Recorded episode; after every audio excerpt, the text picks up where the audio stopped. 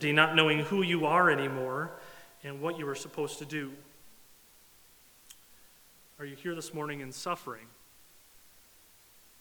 Being in physical pain year after year after year. So, what, the question the, this morning is what is the gospel for you? Let's read 1 Corinthians 15 1 through 4 together.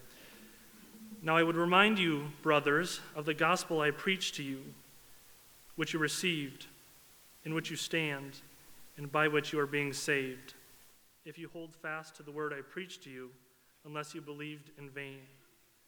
For I delivered to you as of first importance what I also received that Christ died for our sins in accordance with the Scriptures, that he was buried, that he was raised on the third day in accordance with the Scriptures. Let's pray as we open up God's Word together. Heavenly Father, as we look at your holy Word, may we not just read, but may we be changed by the goodness of this message. May your word overflow our hearts with gratitude and love for Jesus. In Jesus' name we pray. Amen.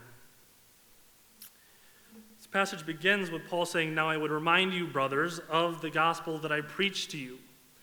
If you're familiar with your Bibles and with 1 Corinthians, you know that um, the church that Paul is writing to, the Corinthian church, has a number of issues.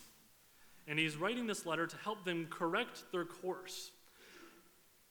And that they would correct their, their actions and the, the, the trajectory of the, the, the congregation as, as a whole. And so, as Chad preached from 1 Corinthians 2 last week, Paul strove to know nothing except Jesus Christ and Him crucified. And here, in, towards the end of his letter, he once again is saying, For I delivered to you as of first importance what I've also received that Christ died for our sins in accordance with the Scriptures, that he was buried, and that he was raised on the third day in accordance with the Scriptures. This is the gospel that Paul strove to share. It was what was firstly important, and he strove to share nothing with them. But the truth is, Paul was in Corinth for 18 months. And so you have to ask yourself is that the only thing you shared, Paul?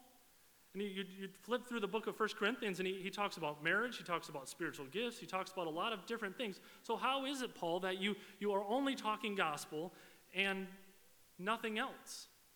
Well, I think Paul has a pretty big understanding of what the gospel is and the implications of the gospel. J.D. Greear has written that the gospel is not just supposed to be our ticket into heaven, it is supposed to be an entirely new basis for how we relate to God, ourselves, and others. It is to be the source from which everything else flows. See, the, the message of the gospel is absolutely the message for salvation for sinners. Yes and amen. It is the message for salvation for sinners, but it is not only the means of salvation. It is the source of everything that we are seeking to do in our lives as followers of Jesus. Let me put it to you in this way an air compressor is a pretty effective tool. It, it powers a lot of different tools from nail guns to uh, paint sprayers to wrenches. You can do a lot of things. The gospel is like the air compressor for the tools of the Christian life. From fighting sin to enduring suffering to growing in the fruits of the Spirit to making disciples, all of them are attached to the source, the gospel.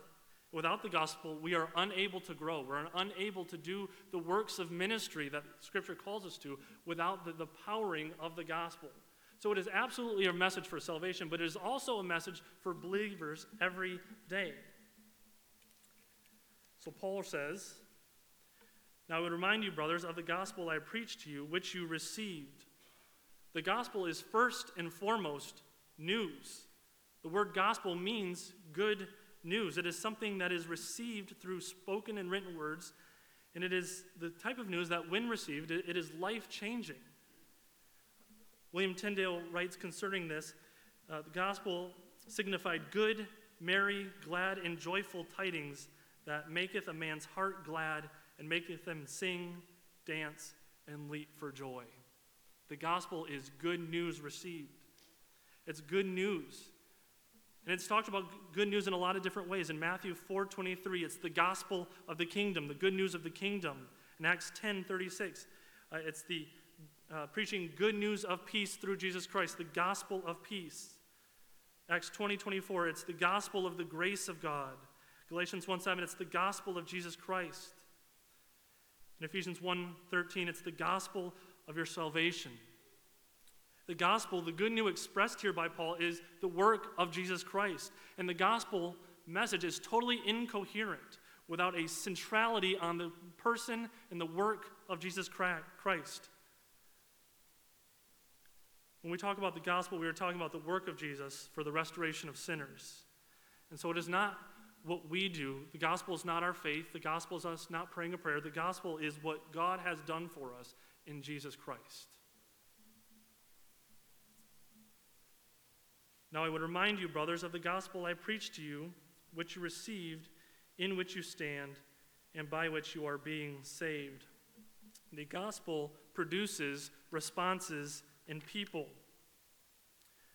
It produces two primary positive responses in people. And we'll start where Paul starts. For the believers that Paul is writing to, it is the gospel in which they are standing.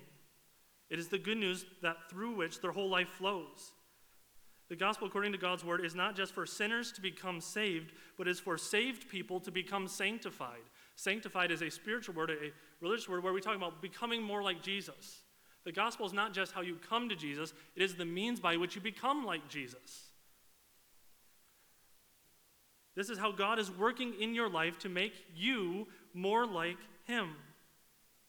And so when we look at the, the method and the mode of the biblical letters, this is how they understood it. If you look at uh, Colossians 2, Paul is going to express the gospel and then express, explain how the gospel applies to us.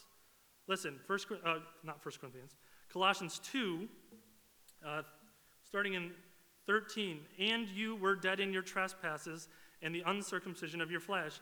God made alive together with him, having forgiven us all our trespasses by canceling the record of debt that stood against us with its legal demands this he set aside, nailing it to the cross. He disarmed the rulers and authorities and put them to open shame by triumphing over them. That is the gospel. He canceled the record of debt that stood against us with its legal demands by what? Nailing it to the cross through the death of Jesus. This is the gospel. And then in verse 16, Paul then applies it to the believers. Therefore, because of what Christ has done for you, don't let anyone pass judgment on you. You see, it's the gospel that we are living in. And look, uh, Paul does this all over the place through the New Testament. Romans 5:1. Therefore, since we have been justified by faith, gospel, then what? We have peace with God through our Lord Jesus Christ. Romans 8:1. Therefore, there is now no condemnation for those who are in Christ Jesus. It's the gospel that has given us the standing before God. Romans 8:32. He who did not spare his son, own son, but gave him up for us all, how will he not also, along with him, graciously give us all things. He didn't spare a son. Who does that apply to? The lives of believers who receive all things. Because of the gospel, this is how you were to view your life now. Because of the good news that you received, because you have been loved by God through the death of his son, you are now more accepted by God than you could possibly imagine. And so, therefore, live in light of this. It is the means by which you are growing in your Christian life. That is the first response to the gospel. The gospel is also the message by which people are saved. The gospel produces salvation for sinners. At its core, the message is that God is reconciling people to himself, making things right with people once again. Paul explains in verse 3 that Christ died for our sins. And if you've been in any of our children's ministries in the past couple years, we know that sin is anything we think, say, or do that disobeys God. Good. Parents, once you figure that out, it'll be, it'll catch on. But it is more than that. Uh, in, in Ephesians, turn with me to Ephesians chapter 2. Stick there for a couple of minutes. Ephesians chapter 2, verse 1. And you were dead in the trespasses and sins in which you once walked. Sin is, is here is two things it's trespasses and sins. Um, sin is like having a, a target, like a, what, and you have an, a bow and arrow and you're firing the arrow at the target, missing the mark is sins. They're, they're falling short, they're going to the right and the left. But I, I think it's more than that. It's not just merely missing the target, it's, it's choosing to aim at the wrong target. It's not, it's not just missing the right target, it's choosing to aim at the wrong one.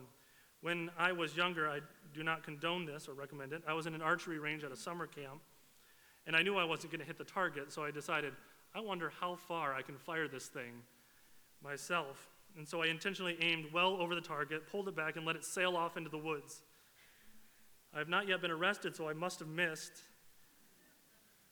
But this is the picture of sin it's a deliberate missing of the mark.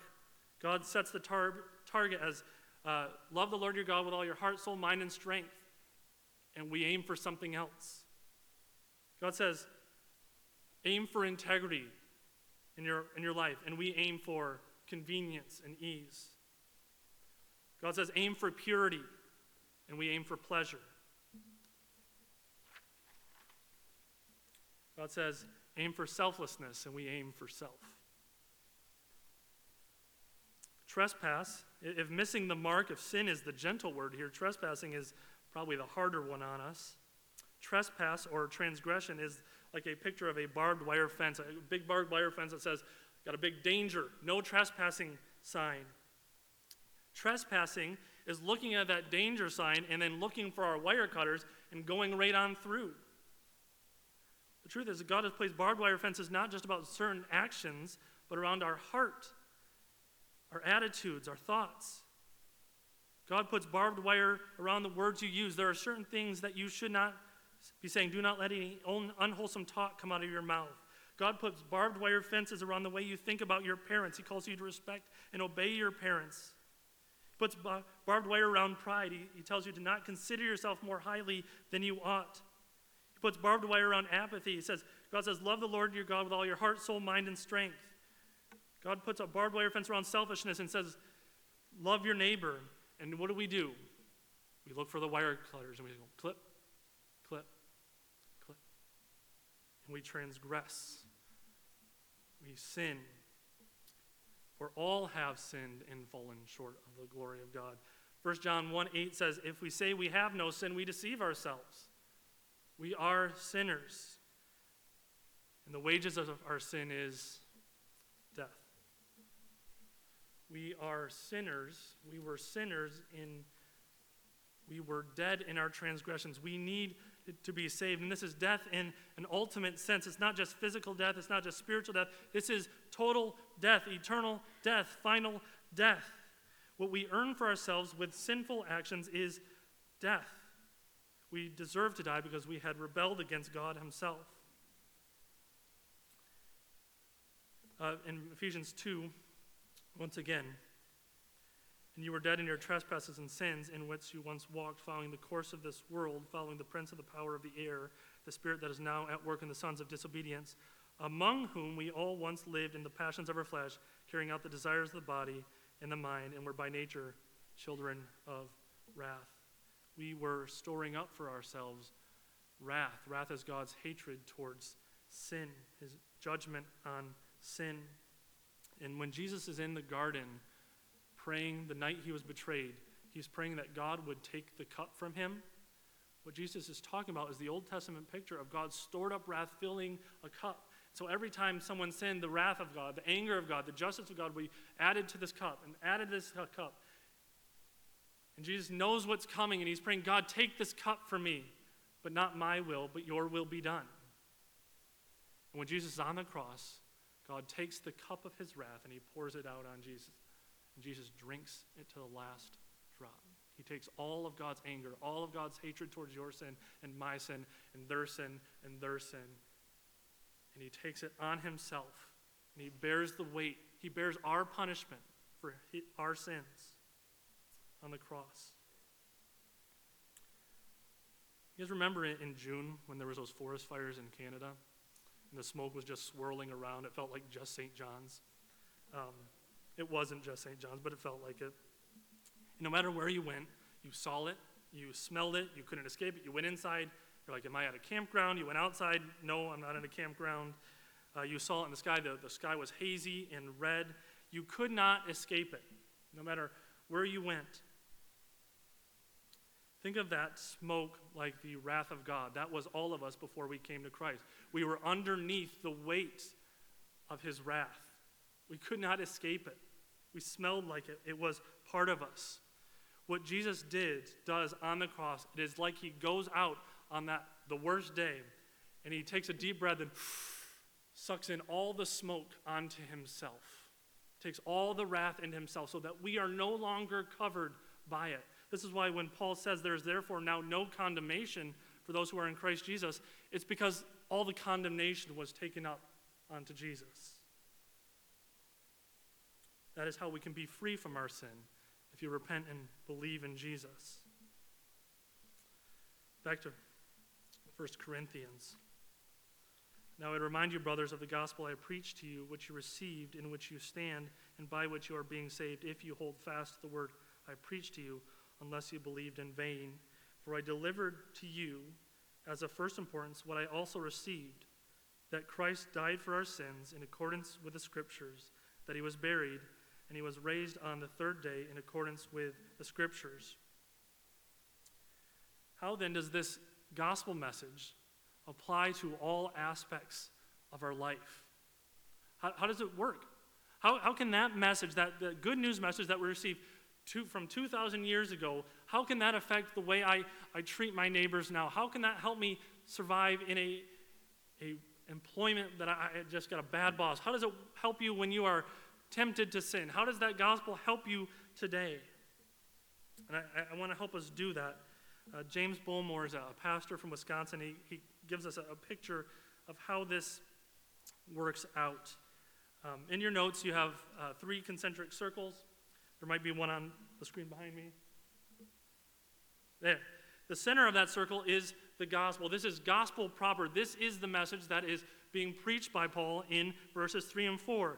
For I delivered to you of first importance what I also received that Christ died for our sins, that he was buried and on the third and was raised on the third day in accordance with scriptures. This is gospel proper. Right? That is the center of everything we are trying to do. And then we go one more ring out, and we have gospel truths. Gospel truths are the implications that Scripture outlines about what the gospel is accomplishing and doing for us through the gospel message. Jumping back to those Romans passage that I went to earlier. Therefore, this is Romans 5:1. Therefore, since we have been justified through faith, we have peace with God through our Lord Jesus Christ. Therefore, since we have been justified by faith, that's gospel proper, we've been justified by what God has done. What? Implication, we have peace with God through our Lord Jesus Christ. Because of the gospel, we have peace. Romans 8 1. Therefore, there is now no condemnation who are in Christ Jesus. Therefore, because of what Christ Jesus has done, there is there, therefore no condemnation. Not less condemnation. God does, is less angry at you. There is none at all. No condemnation. Romans 8:32. He who did not spare his own son, but gave him up for us all, how will he, how will he not also, along with him, graciously give all things? Gospel proper.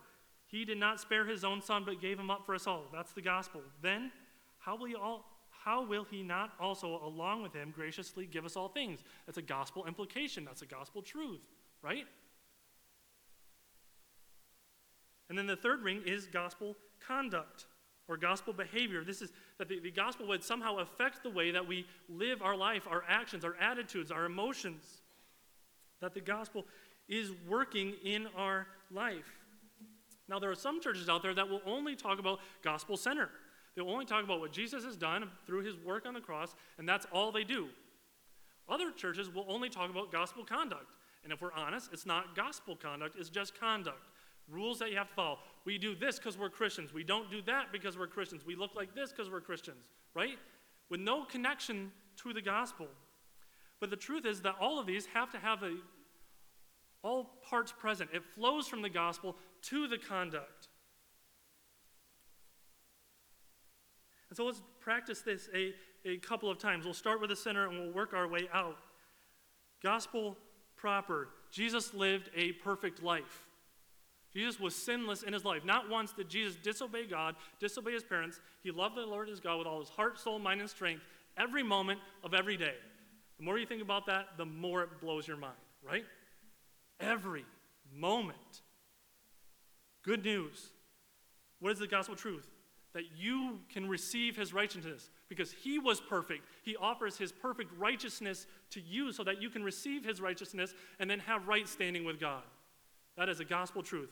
How does that work in your conduct? How does that flow out into your life? Your value and position before God are not tied to how you feel like you're doing. Do you have a bad morning this morning? I did. But it's not, that, it's not tied to how you're doing because you were never accepted to begin with based upon how you were doing. It was never tied to whether or not. You were saved by faith, not of your own works.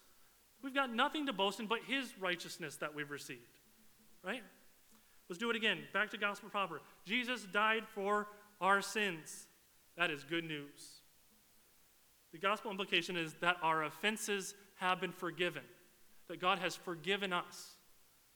How does that work its way out into our conduct? Well, now we can forgive other people. Because we have been forgiven of so much, how can we therefore not forgive other people who have offended us? I've offended God this much. How can I not forgive someone who's offended me this much? One more time. It's Gospel Center. Jesus rose from the dead. That is good news. The implication is that you too will be raised from the dead if you are in Christ Jesus. Uh, How does that work your, its way into your conduct? Because you know that you have resurrection, you are now free to give away your life for the things of God.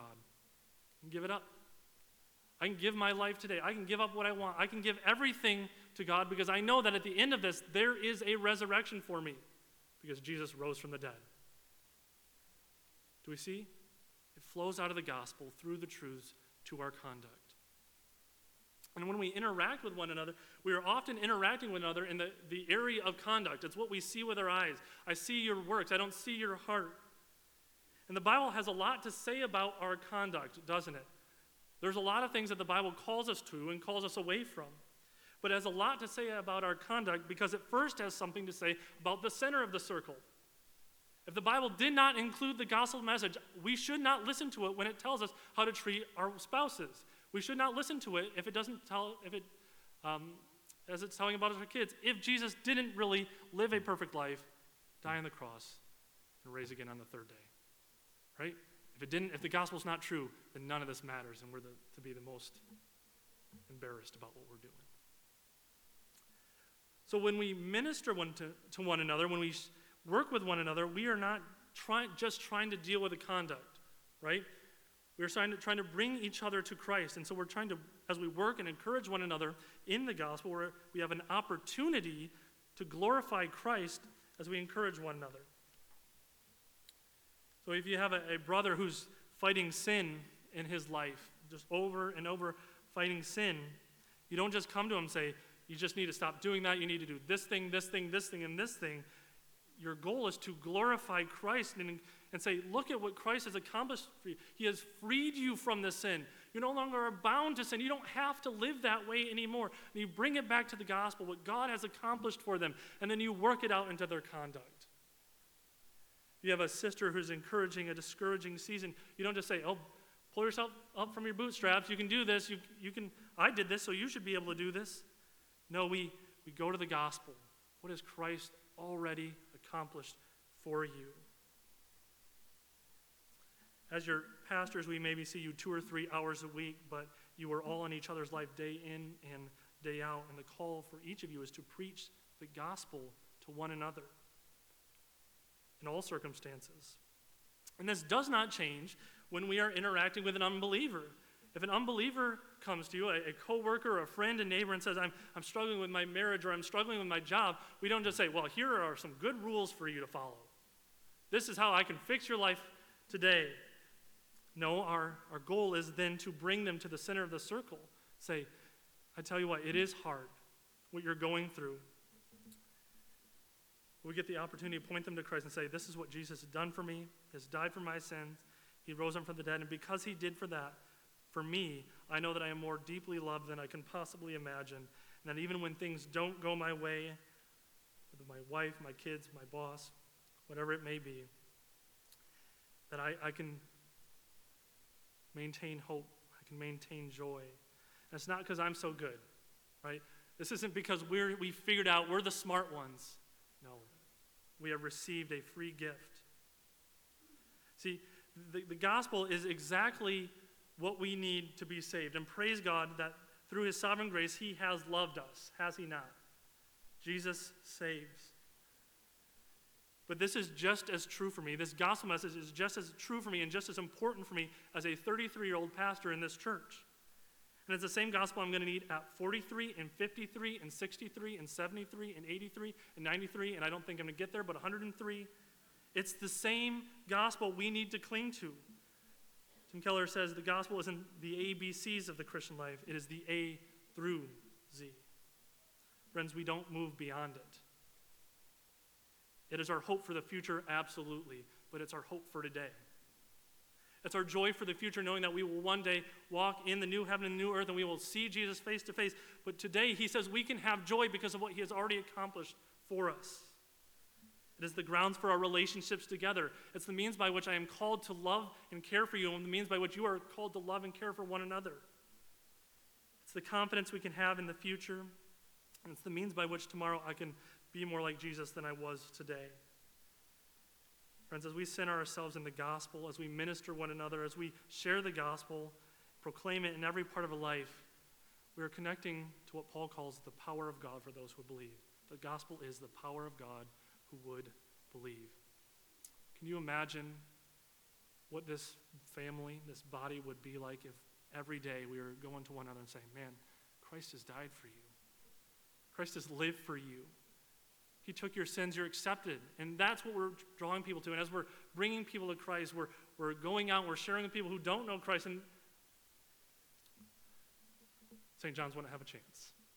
Clinton County wouldn't have a chance. This world doesn't have a chance against the gospel. The gospel will stand forever. The good news is always true. It has been always true and will be always true.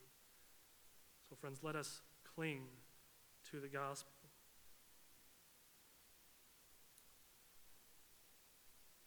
God is good and has done a great thing for us. May we respond in the joy that the gospel requires. Let's pray. Heavenly Father, we thank you for the good news. God, I thank you for living a perfect life when I could not. God, I thank you for dying on the cross, my death taking my punishment. And I thank you for the righteousness I have received through your sacrifice. And I thank you for the resurrection that I received through your resurrection. May we be a body, may we be a church that clings to you in all things. It's in Jesus' name we pray.